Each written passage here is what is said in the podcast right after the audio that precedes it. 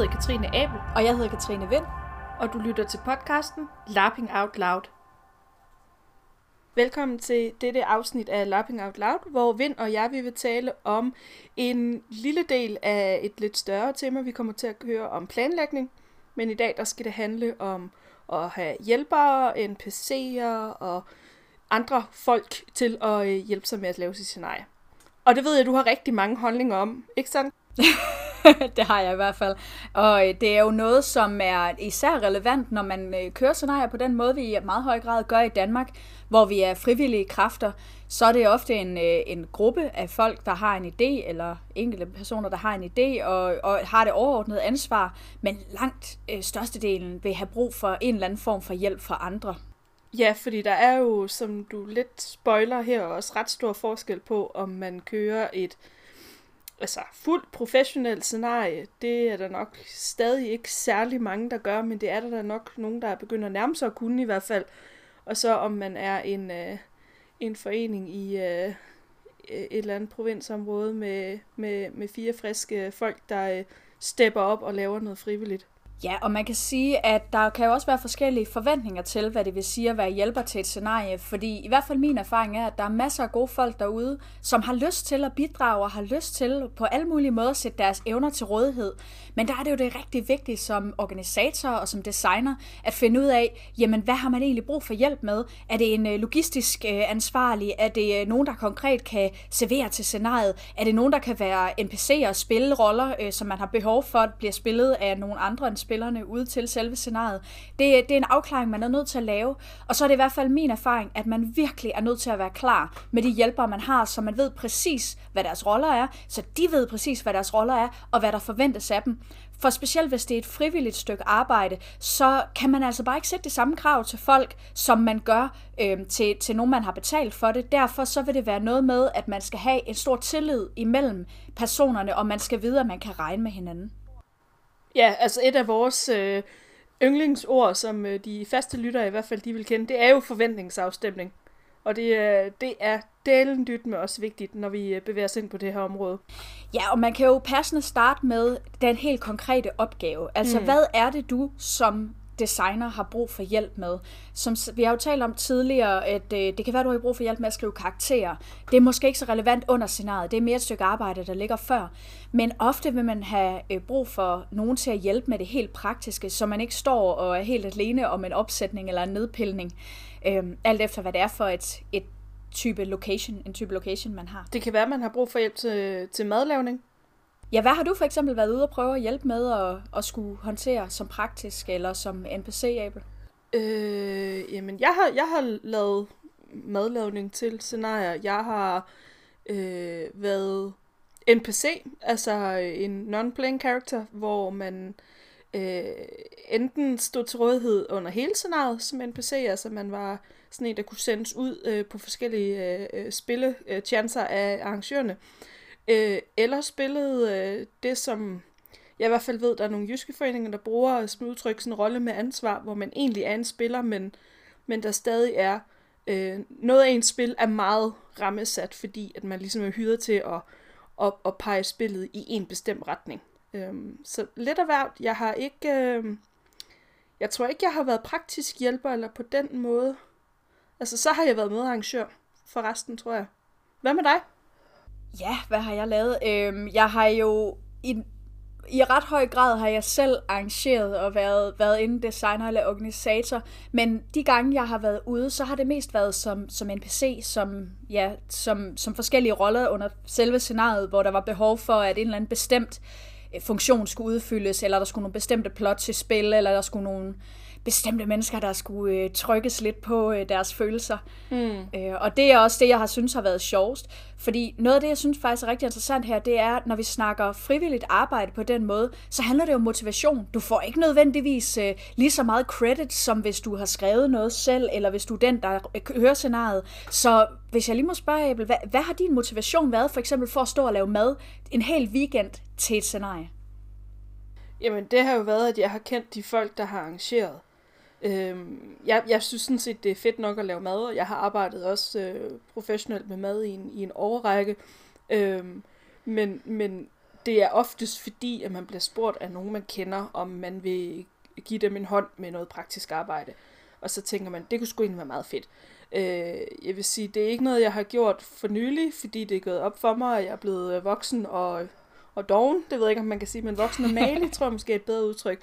At, at jeg, jeg vil sgu egentlig bare hellere betale nogle mennesker nogle penge for, at, øh, at jeg kan komme ud og spille rollespil, de der friweekender, man har indimellem. Men før i tiden, der var det da hyggeligt. Altså, der er jo også noget fællesskab i det, og igen, hvis man laver en god forventningsafstemning med arrangørerne, så kan det jo også godt være, at man kan mixe det op med, at når man så er færdig i køkkenet, så kan man gå ned på kronen og få lov til at spille en eller anden NPC og drikke nogle øl, ikke? Altså, det er jo, det er jo sådan, man gør det. Og jeg synes virkelig, at du rammer hovedet på sømmet med det her med, at du siger, at det har mest været, fordi du har kendt nogen. Og i forbindelse med det, der vil jeg sige, at der er faktisk to ulemper, fordi ja. det handler jo om, at du som designer er nødt til at have et netværk. Du er nødt til at have nogle mennesker, du kan spørge. Nogle mennesker, du kan stole på, som du ved kan udføre den opgave. Så den er ikke nødvendigvis nem, hvis man er en helt ny organisator.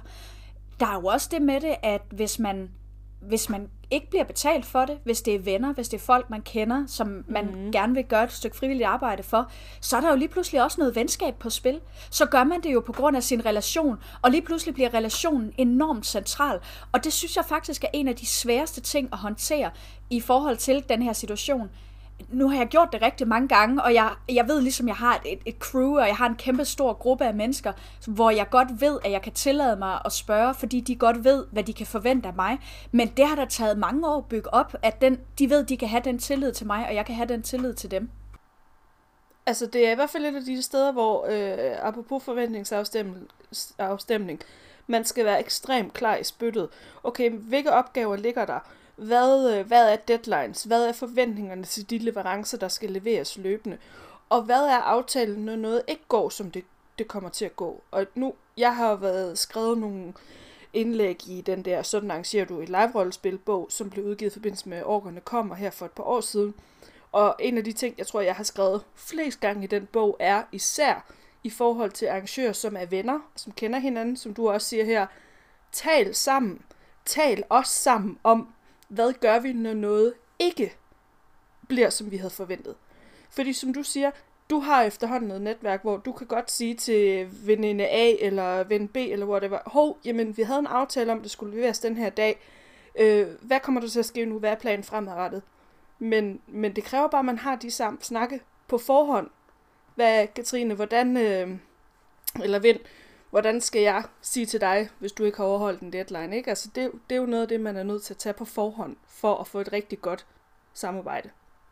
Ja, man kan sige også, hvis man sidder som rollespilsdesigner, så, øh, så kan man det godt ske, at man er et øh, kreativt menneske, som øh, mm. har en masse gode idéer, men som ikke øh, er verdens bedste til at strukturere eller lave planer. Jamen, så er det måske netop det, man har behov for hjælp med. Så har man måske behov for et, en frivillig ansvarlig, eller en, en hjælperansvarlig, som ligesom kan tage de snakke. Fordi jeg ved, at der er mange i mit netværk, som har en masse gode idéer, som vil være fantastiske designer, men som simpelthen ikke vil kunne overskue at lave den slags planer her, eller den her slags processer, eller skulle håndtere mennesker, der forventer noget af dem på den og den måde. Øhm, så det er jo også noget, man kan bede om hjælp med helt konkret. Ja.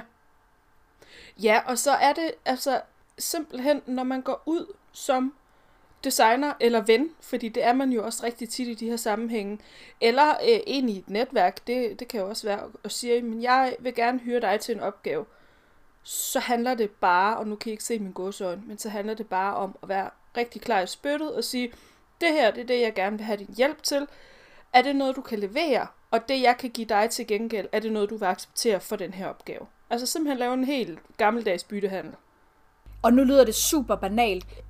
Du har fuldstændig ret i det, du lige sagde. Men noget af det, som jeg tit har set, det er, at det ikke er blevet overholdt. Så det kan godt være, at du har den her aftale, og så panikker man som GM, der sker noget, man ikke har ventet, der, man har ikke øh, booket mm. nok hjælper, og nogen bliver syge, der er et eller andet, der går galt. Og så ender det faktisk med, at selvom man har de her aftaler, så overholder man ikke sin forpligtelse over for de mennesker, man faktisk har lovet noget. Og det ser jeg som et kæmpe problem derude, fordi så er det jo ens troværdighed, der står på spil, når der nu lige pludselig ikke er et eller andet form for arbejdsgiver eller økonomisk forhold eller den stil imellem jo. Ja, og det er jo tit der, hvor man må, man må slukke ildebranden undervejs. Øh, jeg synes, noget af det vigtigste, og noget af det, som jeg også tænker, at vi vil være en bro til det næste, vi lige skal snakke lidt om nu her, det er, det er simpelthen kommunikationen. Fordi vi, at alle ved, at en plan kan ændres undervejs. Og det er sådan set ikke et problem i sig selv, men det er et problem, hvis du som den, der ligesom er ansvarlig for den her plan, ikke formår at kommunikere det videre til de folk, der skal hjælpe dig, eller er en del af projektet. Så man kan sige, ildebrændene vil opstå, men så få dem slukket, men gør det i det mindste med at fortælle folk, hvordan og hvorledes de nu skal agere fremadrettet. Og det ved jeg, du også har en hel masse holdninger til. ja, det, du får mig til at lyde så skrab, synes jeg. Øhm. Nej, nej, nej, overhovedet ikke. Men i hvert fald, så, så er der også noget med kanaler i forhold til det. Altså, en ting er, at, at du ved, hvad du skal kommunikere, hvornår du skal kommunikere det, men der er jo også med, noget med, hvordan. Fordi hvis halvdelen af dine hjælpere ikke rigtig er på Facebook, så nytter det ikke noget at lave en Facebook-gruppe. Altså, det er også sådan noget helt banalt, man er nødt til at få aftalt, fordi Lige Kommunikationskæder kan nemt knække på alle mulige ledere kanter. Derfor er det rigtig vigtigt, at det er den nemmest mulige kommunikationsform øh, i forhold til, hvordan det lige præcis passer med de her mennesker og med dig som designer. Ja, og ikke, og ikke kun form, men måske også tone. Og det er jo ikke altid noget, man kan tale om på forhånd, men hvis man er rigtig gode venner, så kan det godt være, at man kan tale sammen på en måde. Men hvis det er nogen, man er ved at du ved, opbygge et netværk med, så kan det godt være, at man skal være lidt mere distanceret i sin måde og sådan sige, hallo, du har ikke lige øh, overholdt den her deadline, eller sådan. Så, så det, det må man jo tage på, på også lidt på gefylen. Rigtig meget af det her er jo også people skills i virkeligheden. Det kan man også tillære sig, vil jeg sige. Det behøver ikke, øh, det behøver ikke være farligt. Nej, lige præcis. Og der er jo også en masse mennesker derude, som gerne vil lægge en masse frivilligt arbejde, og hvor, hvor hvis du har den klarest mulige aftale med dem, øh, og især også i god tid, altså så, så er det også nemmere for dem at både øh, lægge den rette mængde energi på de rette tidspunkter, men også lægge den tid, det rent faktisk klar, øh, det rent faktisk tager. Så også at gå planerne igennem med ja. dem, øh, så der er gennemsigtighed. Det, det har jeg i hvert fald rigtig gode erfaringer med. Ja. Jeg havde faktisk for nyligt et, øh, et møde med øh, en gruppe mennesker, som, øh, som havde spurgt, om jeg ville komme og hjælpe til et af deres scenarier.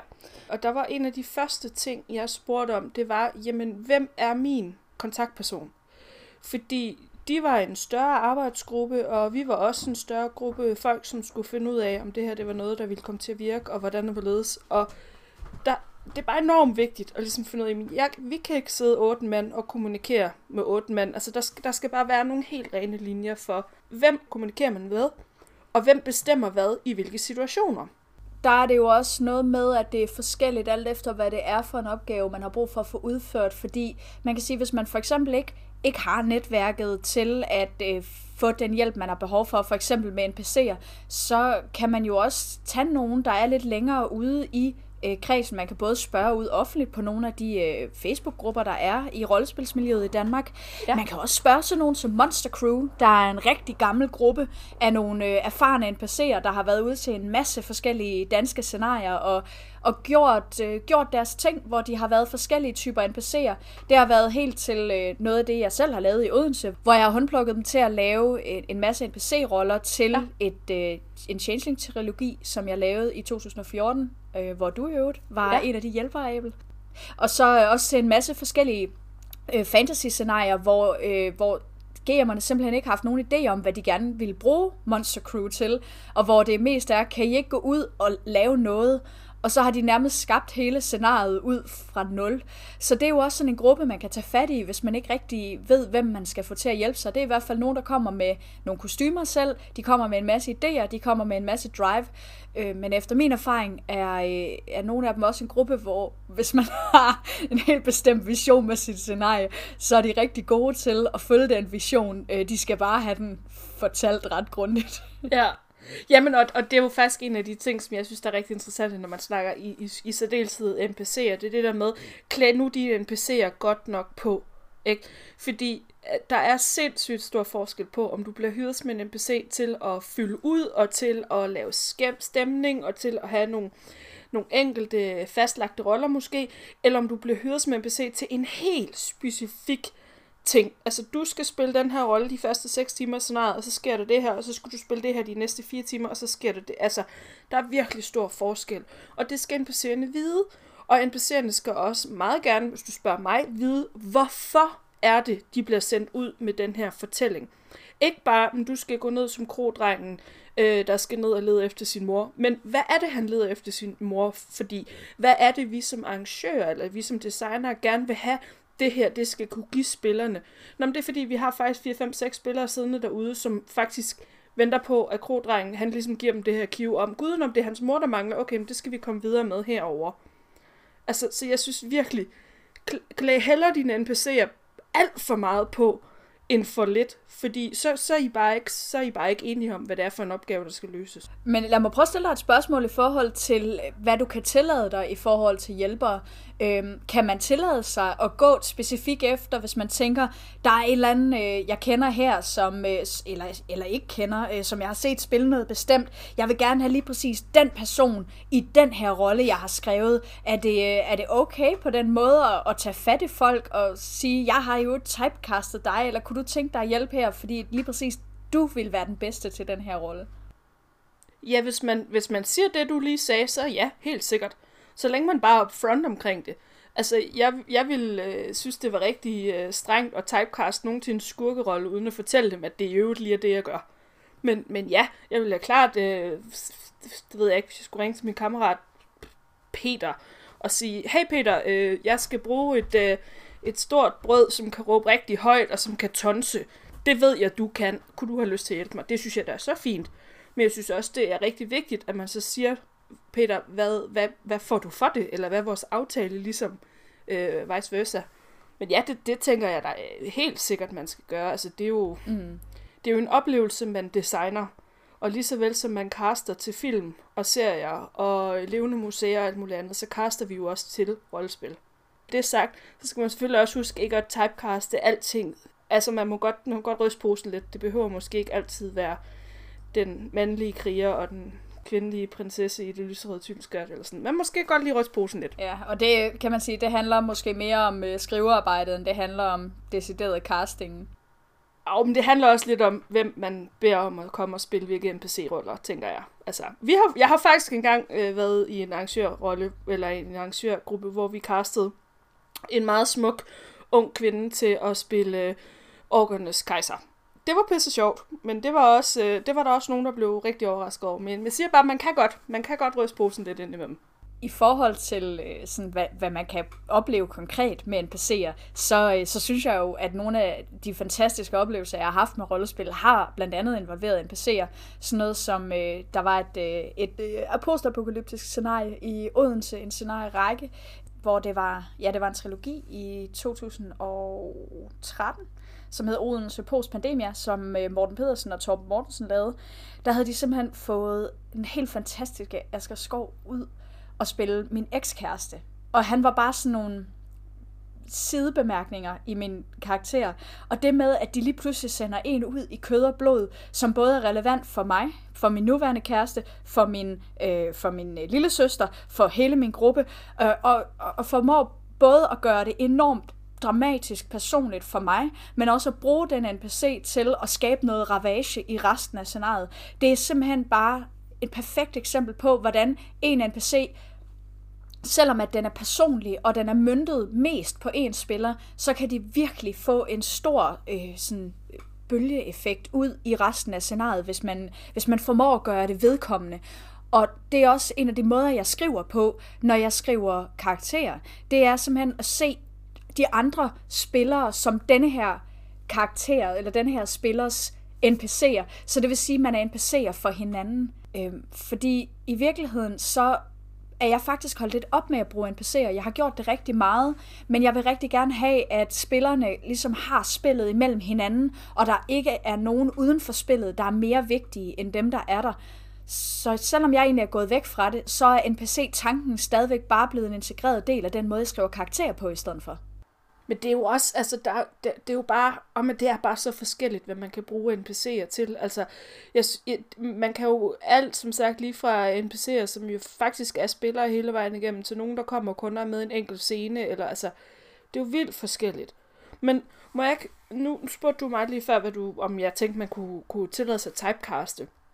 Og vil jeg gerne spørge øh, dig til gengæld. Tænker du, at, at det er okay at, øh, at spørge folk ad om, hvad de, hvad de kan bidrage med, udover bare øh, at komme og spille? Altså er det okay at bede dem om at komme og bruge deres egne kostymer, eller selv have sminke med, eller bede dem om at komme og bygge noget? Altså hvad, hvad tænker du?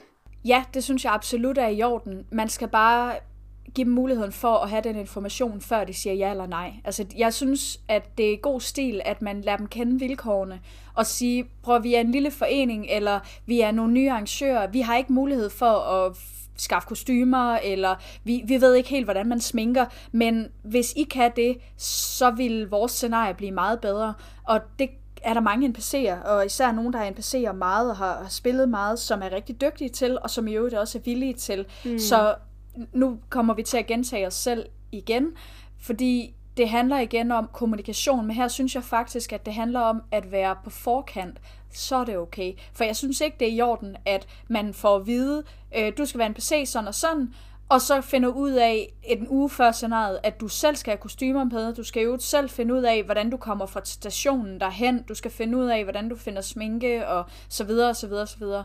Øhm, det, det synes jeg faktisk ikke er en særlig fed måde at behandle sine hjælpere på.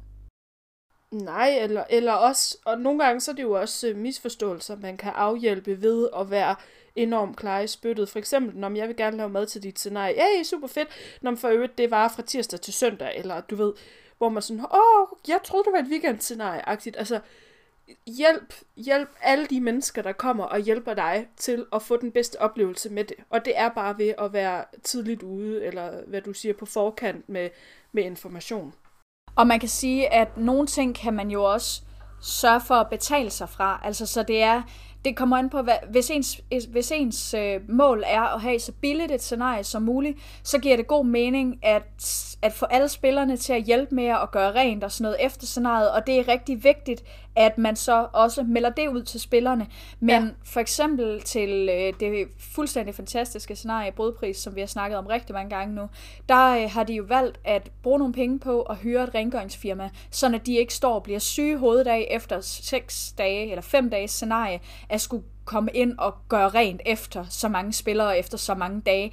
Det er ja. simpelthen en virkelig, virkelig god idé at, at bruge penge på det, fordi det er simpelthen, altså det er en dræber, når man står her organiseret, og så er man i øvrigt ved at dø af træthed den sidste dag, og så står man i øvrigt med ansvaret for at rydde op lige til det sidste, mens folk tager hjem.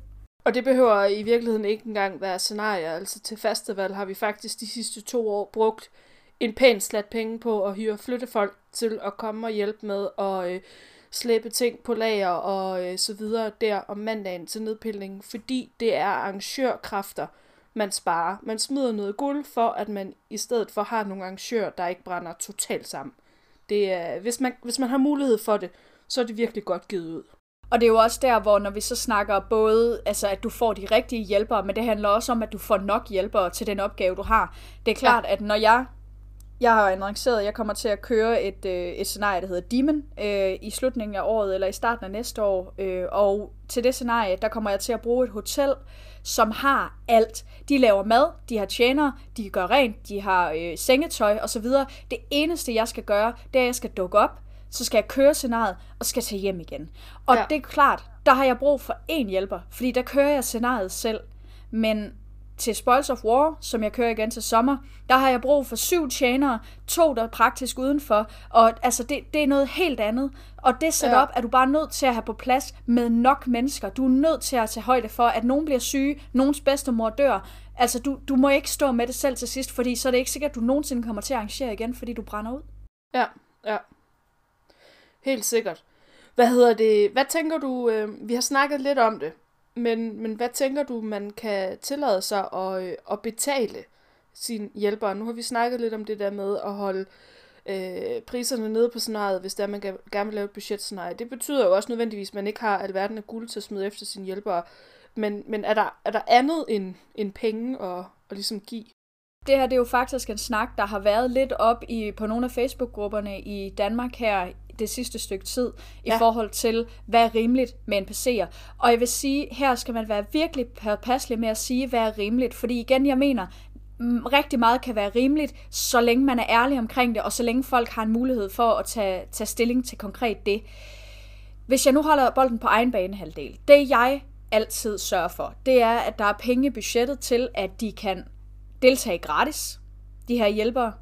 Deres mad bliver betalt, og, øh, og, og det er ligesom, og, de, og de får snacks øh, af det, de har behov for. Det er ligesom, det er absolut bare minimum. Øh, og det, som jeg faktisk synes er fair. Jeg er med på, at der kan være nogen, hvis det er nogle af de her øh, ansvarshavende øh, roller, som du snakkede om, øh, hvor de er spillere, men bare udfylder en bestemt funktion. Øh, der kan det godt være, at man kan sætte dem til selv at betale sin mad, eller der, altså, det, det må man selv finde ud af. Men, men det her, det er bare, hvad jeg gør. Og det jeg så gør, hvis der ja. er noget overskud, jeg bliver jo aldrig selv betalt som arrangør, men det jeg gør, hvis der er overskud, det er, så betaler jeg de her øh, menneskers transport. Og øh, så øh, sørger jeg også for, at de har, øh, at de har fri drikkevarer. Altså så hvis de har brug for en, hvis de har brug for en sodavand, eller hvis, hvad de end vil have til efterfesten, jamen så får de bare det. Altså så det, det er på den måde. Øhm, det er faktisk mest deciderede praktiske hjælpere, såsom øhm, køkkenpersonale, som jeg betaler. Øh, jeg kan rigtig godt lide at have professionelle kokke, vi spoler en lille smule tilbage til Victorious-scenarierne og til scenarier før det, har jeg haft fuldstændig fantastiske øh, frivillige veninder, øh, blandt andet Ida Favre, som vi har interviewet her, og sidst øh, Katrine Kavli og Anna Bønnelykke, som også er helt fantastiske kokke. De har leveret på et tårnhøjt niveau, og med alle mulige øh, diæter i, øh, i tankerne og så videre, og til rigtig gode budgetter. Men hvis en af dem blev syge, så var jeg fucked.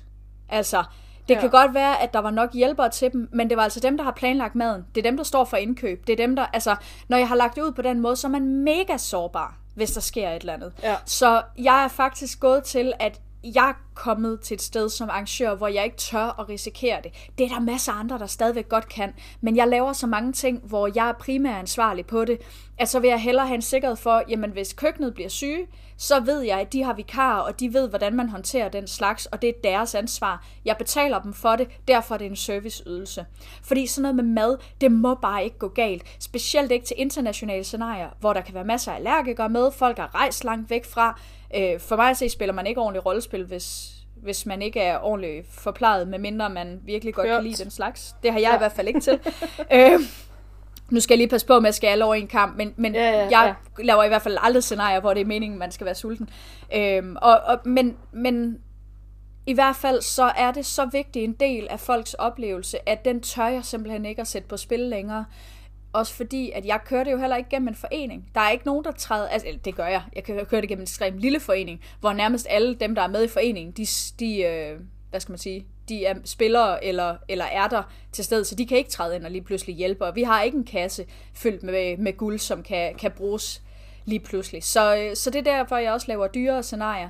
Ja, fordi det var faktisk lige præcis det, jeg skulle til at, øh, at sige. Det er, at man kan sige, du har jo muligheden for at betale dine køkkenfolk og, og også betale dine hjælpere, og i hvert fald sørge for, at deres, øh, deres deltagelse er 100% gratis, og deres drikkevarer også, i kraft af, at de scenarier, du laver, øh, har et publikum, som, nu vil jeg ikke sige, at alle har råd til dem, fordi det kan være, der har været nogen med, som har øh, solgt deres øh, halve sjæl og, øh, og, og gamle bedstemor for at kunne deltage.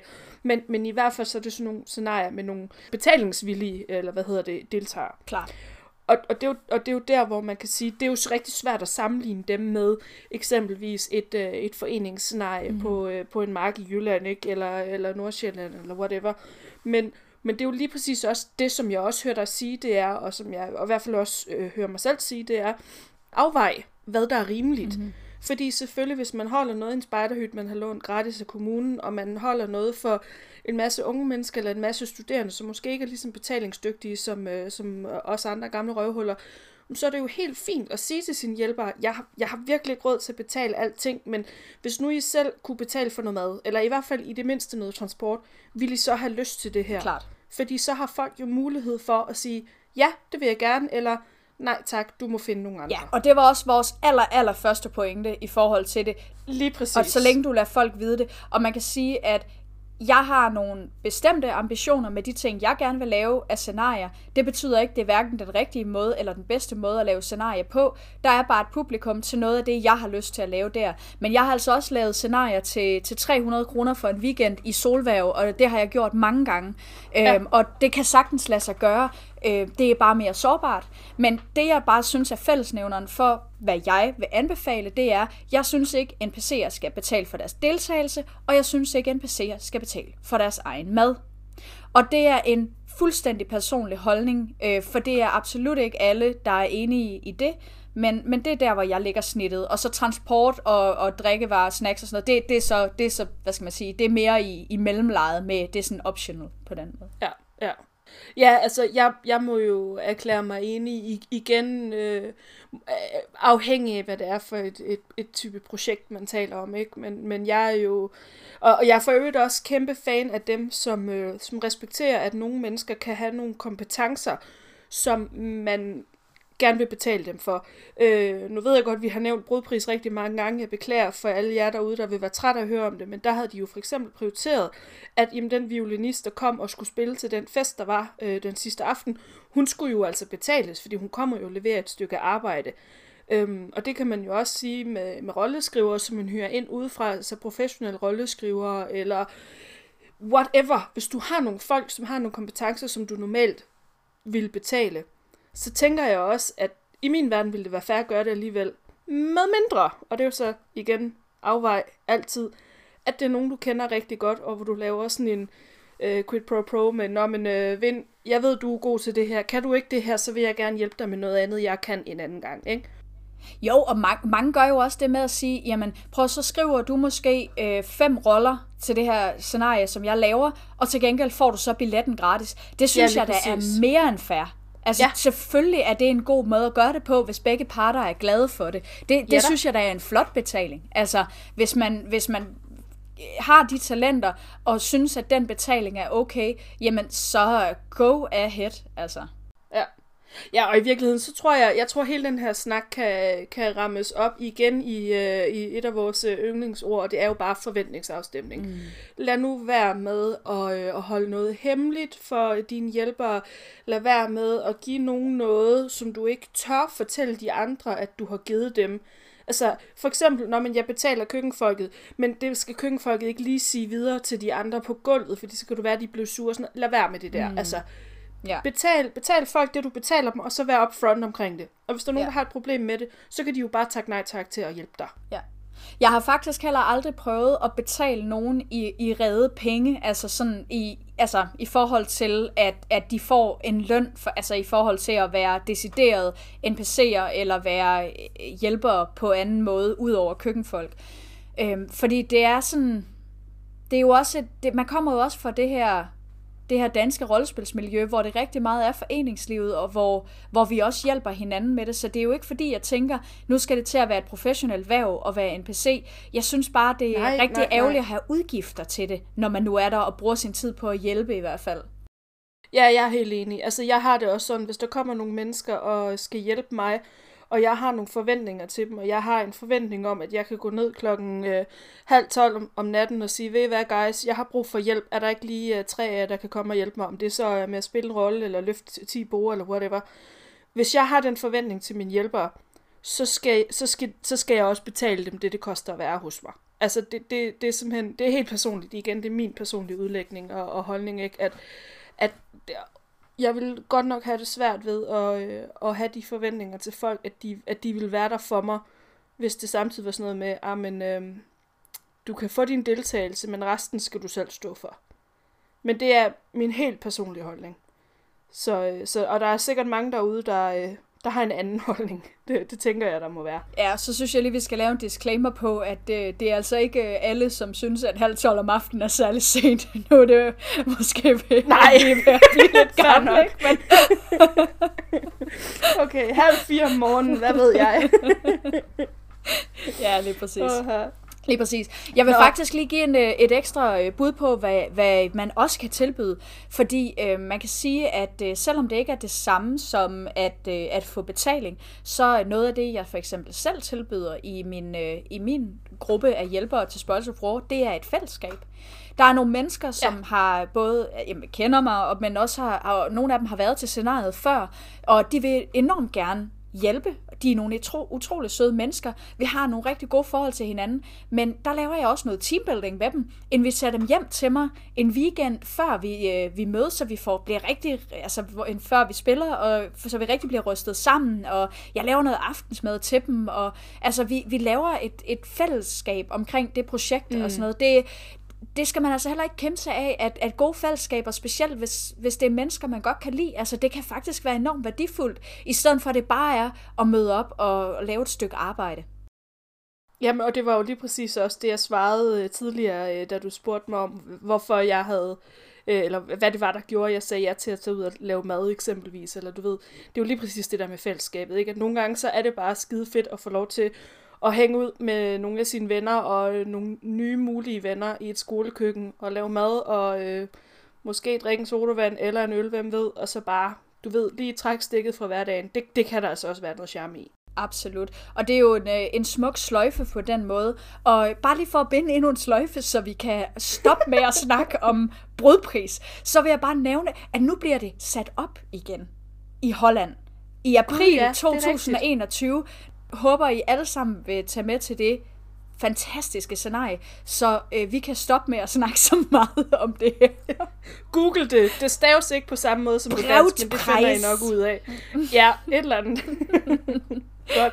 Men øhm, det var lidt om vilkår og hjælpere og NPC'er og så videre. Der er jo rigtig meget mere, du og jeg kan tale for evigt, og vi kan garanteret også invitere en masse med i studiet, som har en hel masse andre holdninger end os. Men øhm, nu tog vi et enkelt spadestik i hvert fald, og øh, vi er rigtig glade for, at I lyttede med derude.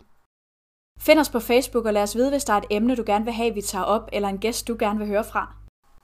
Det var alt for denne gang. Du lyttede til Lapping Out Loud. Mit navn er Katrine Abel. Og jeg hedder Katrine Vind. Tak fordi du lyttede med.